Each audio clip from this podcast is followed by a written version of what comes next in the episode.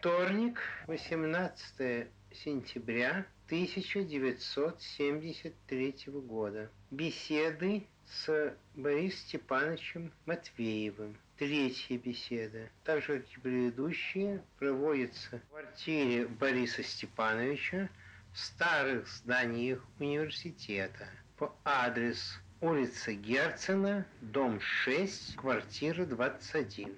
Записывается на на японском магнитофоне Sony со скоростью движения ленты 4 см в секунду. Первая дорожка записи третьей беседы или, считая от начала записи первой беседы, пятая дорожка записи. Борис Степанович, э, очень желательно, чтобы вы, прежде чем рассказать о обществе испытателей природы, э, более подробно остановились на положении естествознания в Московском университете. И вообще вспомните Московский университет.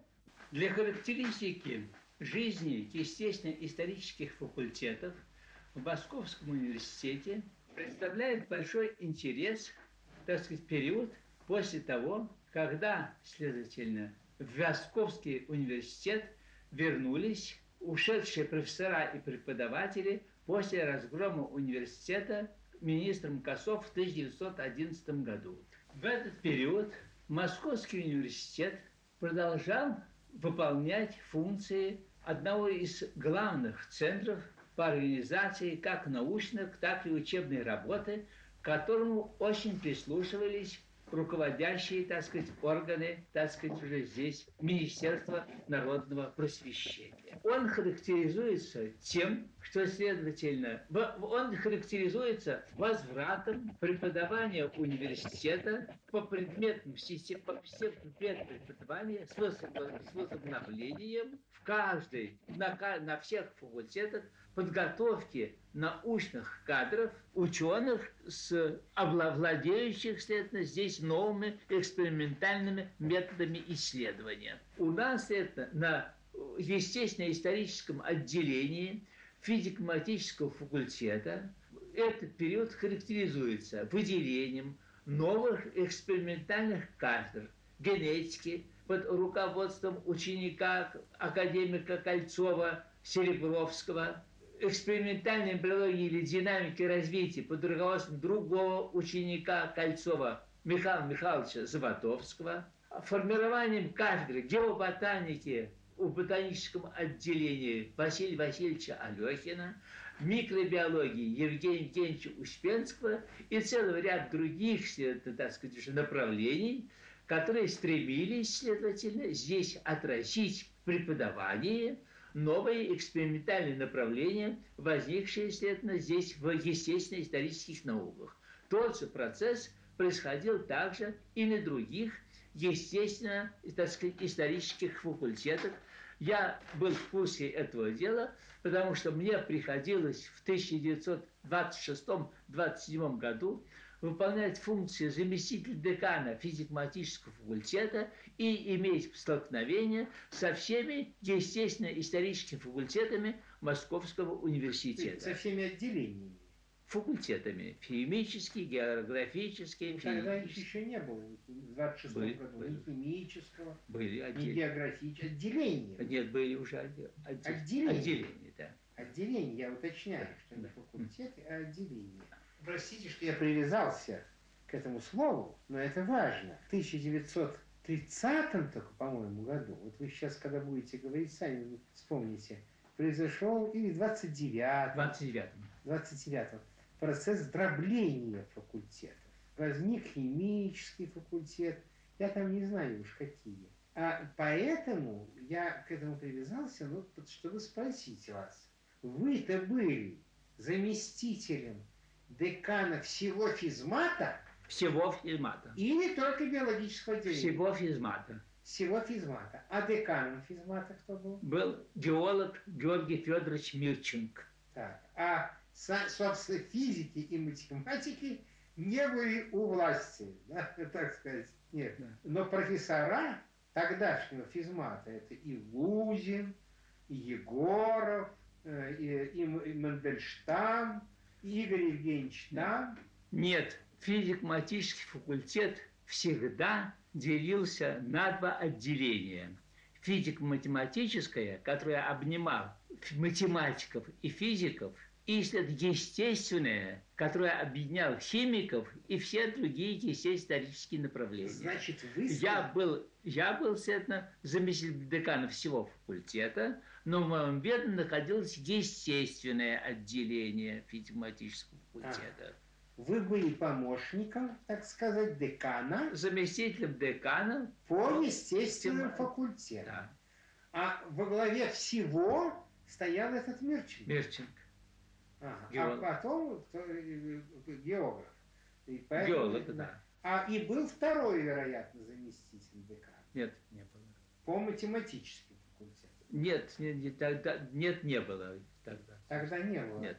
То есть он сам управлял. Вот, то есть мне приходилось иметь дело и с физиками, следовательно, с, тогда след Ляндерск, Мандельштам, да. Рам, профессор Романов был да. тогда. Вот Лузин.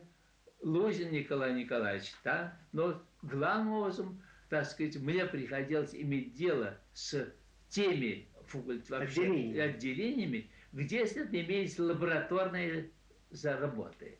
А вот, вот мы договорились до очень важного момента. Значит, тех в том числе, конечно, и физических, но, например, не, не математические. Математики менее всего вас интересовали, были, поскольку были, у них вся лаборатория в голове. Да-да. Так я вас понял. Правильно. Правильно. Ну вот, значит, некоторые, так сказать, невнятица полностью ликвидирована. Тогда прошу вас продолжать. Однако эти реформы которые были проведены на физико-математическом факультете на его естественном отделении, имели и другую сторону. Массы нового пролетарского студенчества были недостаточно подготовлены для того, чтобы, так сказать, идти по профилю только след на организации научных кадров. Жизнь требовала кадры, которые бы знали, так сказать, уже производственную, так сказать, уже потребности нового управления страною. И вот мы видим, что, это, что здесь это привело, так сказать, к крупным новой реформе, которая произошла в 1929 году. Уже до этого преподавание, обучение кадров на биологических факультетах, с которым я тесно связан, характеризовалось организацией различного рода полевых баз для обучения студентов в виде летних, летних занятий, летних и академии, и производственной практики. Летняя практика представляла собой практические занятия в природных условиях, для чего в Московском университете был организован целый ряд биологических станций. С одной стороны, следовательно, эти занятия проводились на старинной станции биологической на глубоком озере, организованной еще задолго до революции, еще в 1000, кажется, 892 году. Затем далее, следовательно, была открыта целый ряд новых биологических станций в Косино, в Болшеве, где, следовательно, и происходило обучение, летнее обучение студентов на практическими занятиями в полевых условиях. Простите, маленький вопрос. Разве станция в Болшево имела отношение к университету? Да. Я в, в юности, вернее, почти в детстве, помню ее, у меня там были знакомые.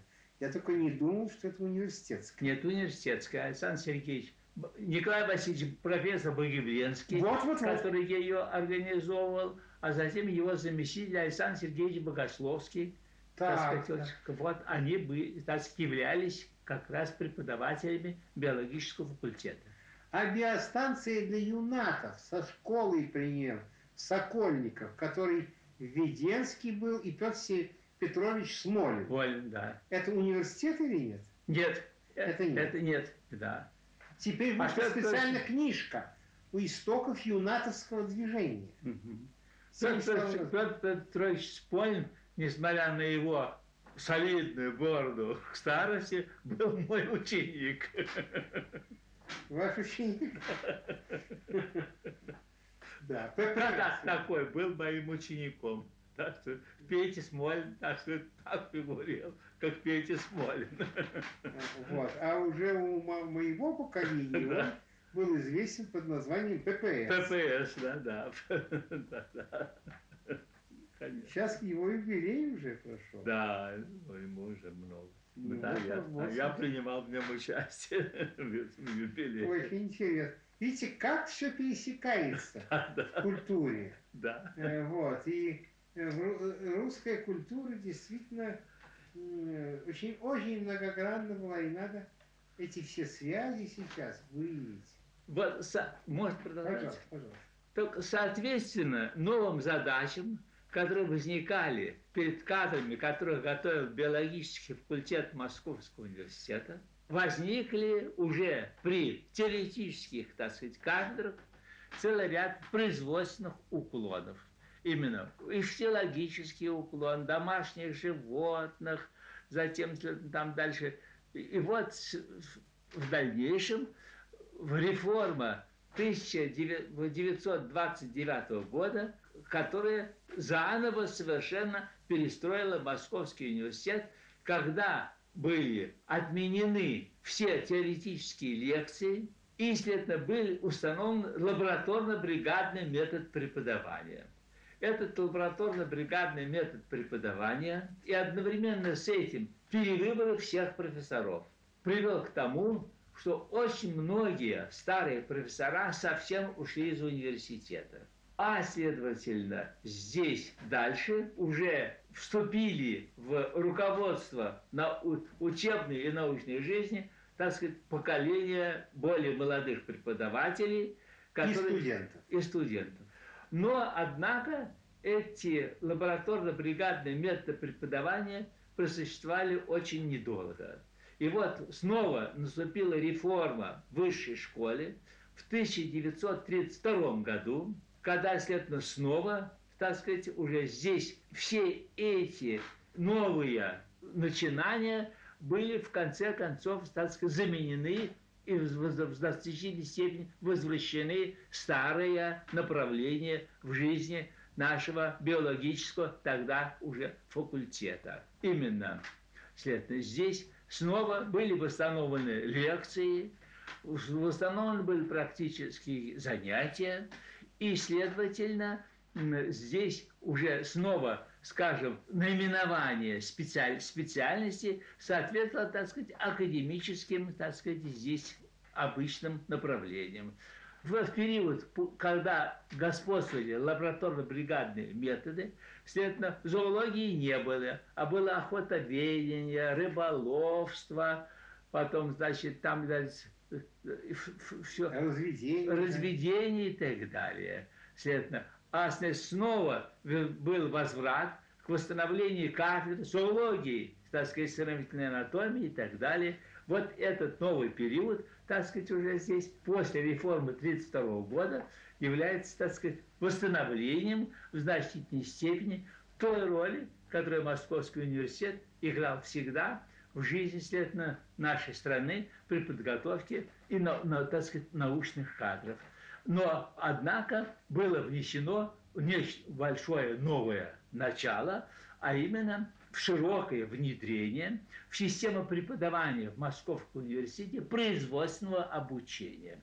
Это производственное обучение производилось как, следовательно, так сказать, здесь на тех базах, которые были уже к тому времени открыты в Московском университете, но также и прямо непосредственно в производственных условиях. Именно на фабриках, на заводах и на всяких других это уже производственных предприятиях. Простите, я вам добавлю здесь. Ведь, во-первых, не, при этом отдельные факультеты отделились в самостоятельные институты.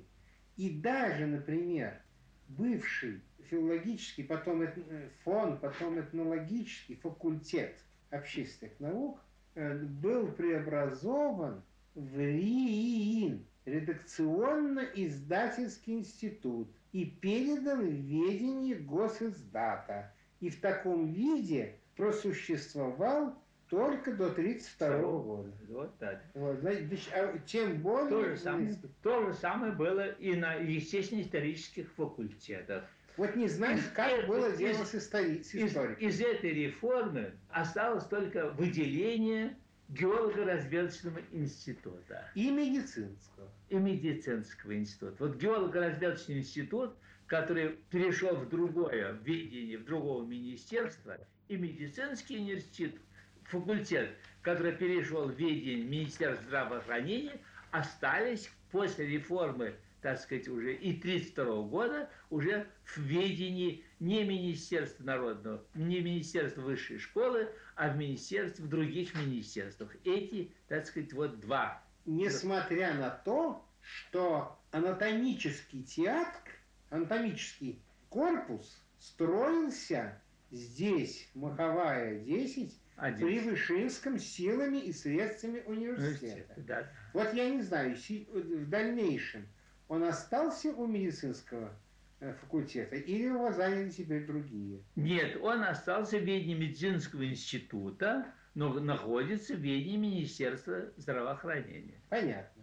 Следовательно, после реформы 1932 года, так сказать, уже здесь, следовательно, жизнь на естественно-исторических факультетах включала в себя как подготовку, так сказать, уже научных кадров, который стал все-таки основным направлением подготовки кадров из Московского университета, именно научных исследователей, а не просто, так сказать, здесь тех мастеров, которые готовили специальные, специальные вузы. И этот период характеризуется, так сказать, пожалуй, что той ролью, которую играет Московский университет и в настоящее время, когда, следовательно, здесь основным, так сказать, направлением – является подготовка специалистов, научных работников, которые могли бы, так сказать, уже проводить и научно-исследовательскую работу не в порядке, так сказать, простого мастер, так сказать, мастерства, а в порядке, так сказать, уже исследовательских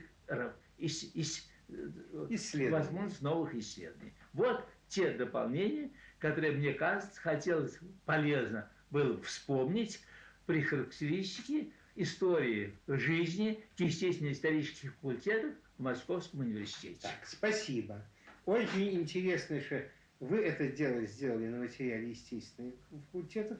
Я попрошу кого-нибудь из историков, который исторический факультет не исчезал. Потом, когда и ФЛИ влилось, то им пришлось сливать два исторических факультета. Исторический факультет МГУ и исторический факультет ИФЛИ точно так же самое физиков и математиков, я думаю, что мне здесь удается очень много э, собрать по истории Московского университета.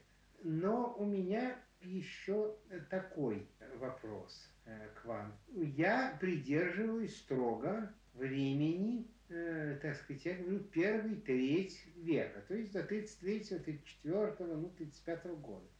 Но вот по факультету, по естественным дисциплинам, коротенько доскажите. То есть э, судьбу факультета, значит, каков он был в 30-й год, вот до сессии Восхнил 46 -го года. Ну, потом наступила черная ночь, можно сказать, все, так сказать, разогнали, но теперь опять возродилось. Теперь опять возродилось, другие опять и вот, может быть, вы тут назовете определенных людей, которые э, интересны были вот в 30-е годы, до того, как Лысенко все, всех их разогнал. Ведь что-то же было, ведь, это же 30 лет почти, ну, может, 25. Все-таки было, сейчас существует опять генетика. Верно я говорю? Да, да, да. Ведь я человек-дилетант. Занял ведущий. Понятно. Вот. А что было до Лысенки? Как возник Вавилов?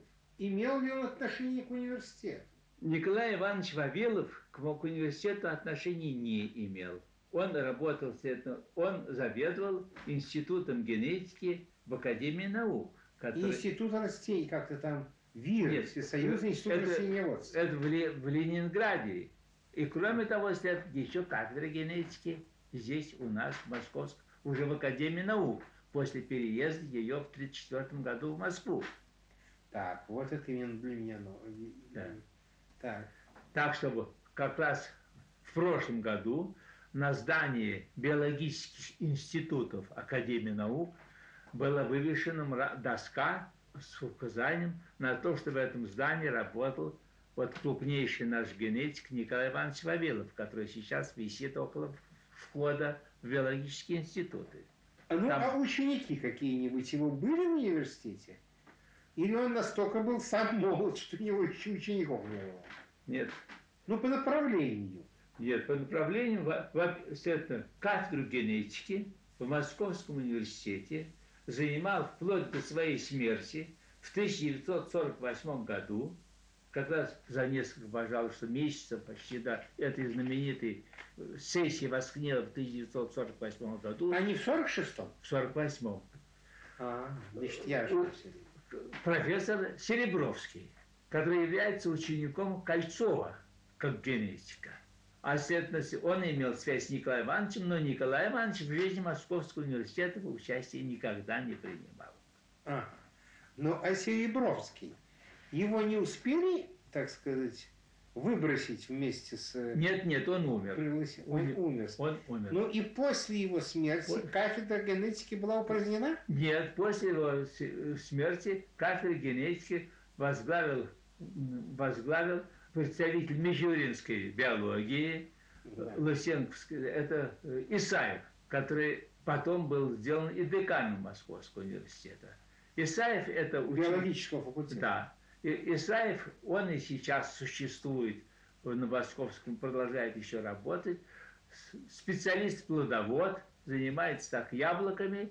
И он был и декан, и заведовал кафедрой генетикой.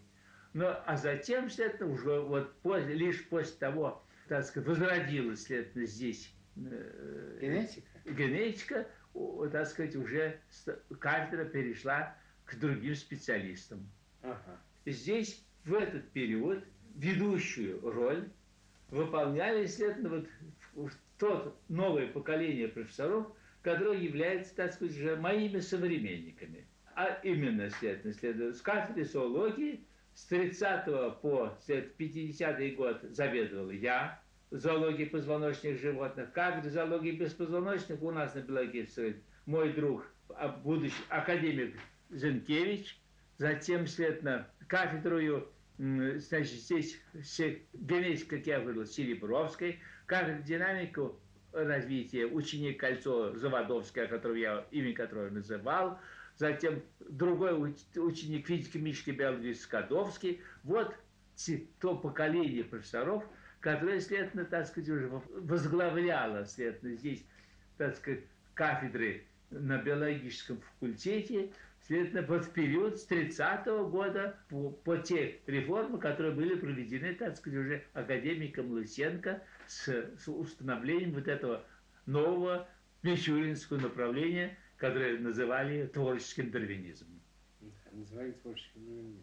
Вот это так сейчас все ликвидировано. А? Сейчас это ликвидировано. Да. Так, ну что ж, очень хорошо. Теперь относительно общества, вы, вы просили Теперь меня о вспомнить о обществе испытателей природы. Пожалуйста. Как вам известно, общество испытателей природы является самым старейшим обществом, так сказать, уже у нас в России.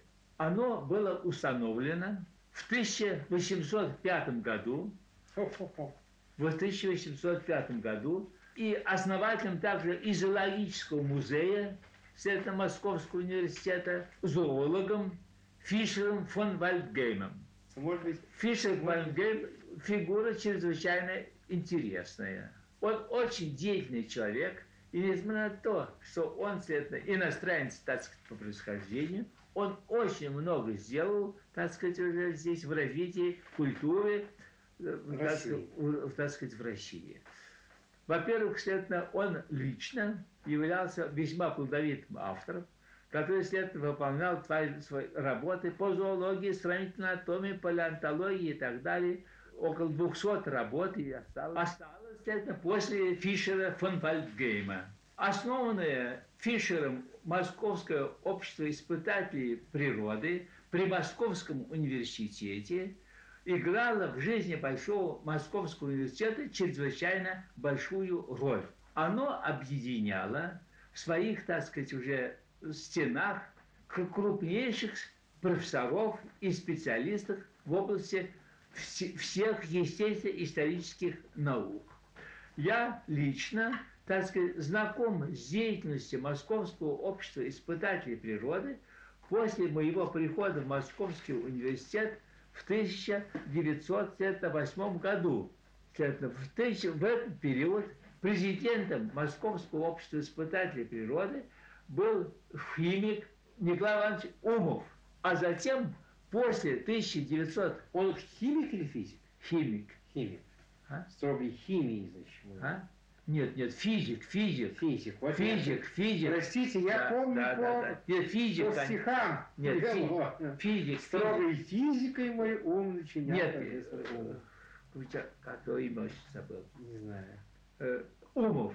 А с 1915 года президентом общества стал первый мой учитель, э, профессор и будущий академик Михаил Александрович Менсберг, который был президентом общества так, вплоть до своей смерти в 1933 году. Мы в студенческие годы очень любили бывать на заседаниях Московского общества испытателей природы, где, следовательно, собирался самый цвет, научный цвет, так сказать, Москвы, и, следовательно, под председательством Михаила Александровича Менсбера каждый четверг, один раз в, в месяц в чет, по четвергам бывали заседания Московского общества испытателей природы, на которых, следственно, руководящие работники в естественно-исторических науках делали, так сказать, уже очень серьезные научные доклады, освещающие деятельность и их специальности. Простите, Это... каждый четверг или один четверг в месяц? Один четверг в месяц. Каждый месяц по, в определенном в четверг. В четверг. Эти четверги заседания Московского общества испытателей, следовательно, навсегда, так сказать, уже остались в памяти нашего поколения. Эти заседания проходили в очень специфической обстановке они всегда производились в, помещении общества, которое помещалось над ректоратом в третьем этаже старого здания Московского университета на Маховой 11, где имелся круглый зал. Этажом ниже в этом круглом зале происходили всегда ученые советы Московского университета, а на третьем этаже заседало Московское общество испытателей природы. Благодаря текучей деятельности президента общества Михаила Александровича Мензбера при Московском обществе испытателей природы была собрана, начиная с Фишера фон Фальгейма, замечательная совершенно библиотека, которая, следовательно, пользуясь обменным фондом, так сказать, по настоящее время является, так сказать, сокровищницей в библиотеке Московского университета и имеет самостоятельное помещение, так сказать, в здании библиотеки по настоящее время. Где, следовательно, помимо, следовательно, казенных всяких э, журналов, имеется очень большая серия так сказать, специальных изданий различных обществ и других изданий, которые, так сказать, и по настоящее время являются, а, играют очень большую роль подготовки специалистов в области естественно-исторических наук в самом широком смысле этого слова. Эта библиотека не переведена на Ленинский город? Нет. Она продолжает существовать здесь же, при библиотеке имени Горького. Отдельной да, библиотеке. непосредственно наше видение. А? Да. Ну, и, собственно, наша кафедра научной информации тоже при библиотеке имени Горького. Так, пожалуйста. Может быть, какие-нибудь лиц хотели бы Очень, как я уже начал говорить, заседания происходили в совершенно определенном традиционном смысле, когда сидели все эти руководители всех специальностей естественных исторических за большим, так сказать, столом. Среди них можно назвать уже вот пока этих, здесь сидел геолог Алексей Петрович Павлов, его супруга, знаменитая основатель кафедры, самостоятельной кафедры в Московском университете Марья Васильевна Павлова, Затем Петр Петрович Лазарев, физик, который является основателем этой магнитной аномалии. Затем, следовательно, дальше вторая женщина, молодая тогда, генетик Лидия Петровна Бреславец. Затем, дальше химики, физики, Каблуков, Зелинский, э, который... Затем... Фадей Францевич? А? Фадей Францевич Зелинский? Зелин Николай Дмитриевич. Николай Дмитриевич. А Фадей Францевич это Николай Дмитриевич Зеленский, органик, органик. Да. Герой, вот которого да. здесь да. доска. Да, тот оборот гуманитарий. Да, нет, нет. Это у кого что будет? Арга. Зелинский, Каблуков, Реформатский, Мендельштам. Математиков не было. Математиков, Егоров. Там? Там. Да. да. Все они принимали участие в, этих, в этом заседании, и им подавался чай. А мы, молодежь, сидели сзади на стульчику и уже чай нам не давали. И слюнки глотали. А этажом ниже, да. в 20-х годах, одно время заседало общество любителей российской словесности под руководством, да, под руководством Павла Ники, председательством Павла Никитича Сакулина, а, впоследствии да, академика. Знаю, знаю. Это был, э, значит, круглый зал самого ректора. Самого ректора, да, правления университета, как да. он это называется. А под вашим зданием. Да, да, да, да, да, в круг. Я там иногда бывал. Ну, да. Э, тоже. Ну, туда пускали молодежь. Да, да. Э, ну, там, надо сказать, было довольно скучно. Принимая во внимание, следовательно, так сказать, уже интерес молодежи к научно-исследовательской работе, тогда, следовательно, эти заседания Московского общества испытателей, которые всегда носили характер, так сказать, уже освещения не узких вопросов, а очень широких вопросов по всем направлениям естественно-исторических наук, они являлись для нас, для молодых, так сказать, преподавателей и, так сказать, студентов, прекрасную школою, сказать, действительно, которая замещала собой ту роль, которую в дальнейшем стали играть заседания, так сказать, так сказать уже здесь Академии, так сказать, еще наук. Кроме того, в этот период жизни Московского университета имело еще большое, так сказать, уже влияние и другое общество. Это московское, это общество любителей естествознания, антропологии, этнографии, которая возглавлялась в свое время, так сказать, уже профессором Анучиным, а затем после его смерти профессором Северцем. Оно состояло из нескольких отделений, и вот зоологическое отделение Московского общества любителей естествознания, антропологии и этнографии являлось, так сказать, также постоянным местом, где, следовательно, молодежь, молодые уже все ученые делали свои доклады и, которые широко обсуждались вот среди более молодого поколения. Насколько заседания Московского общества испытателей природы носили характер очень такой торжественный, уже заседания зоологического отделения общества носили более деловой, более такой будничный характер, но они служили нам точно так же очень хорошей школой, в, в области, так сказать, знакомства с новейшими достижениями, следовательно, здесь в области биологических наук.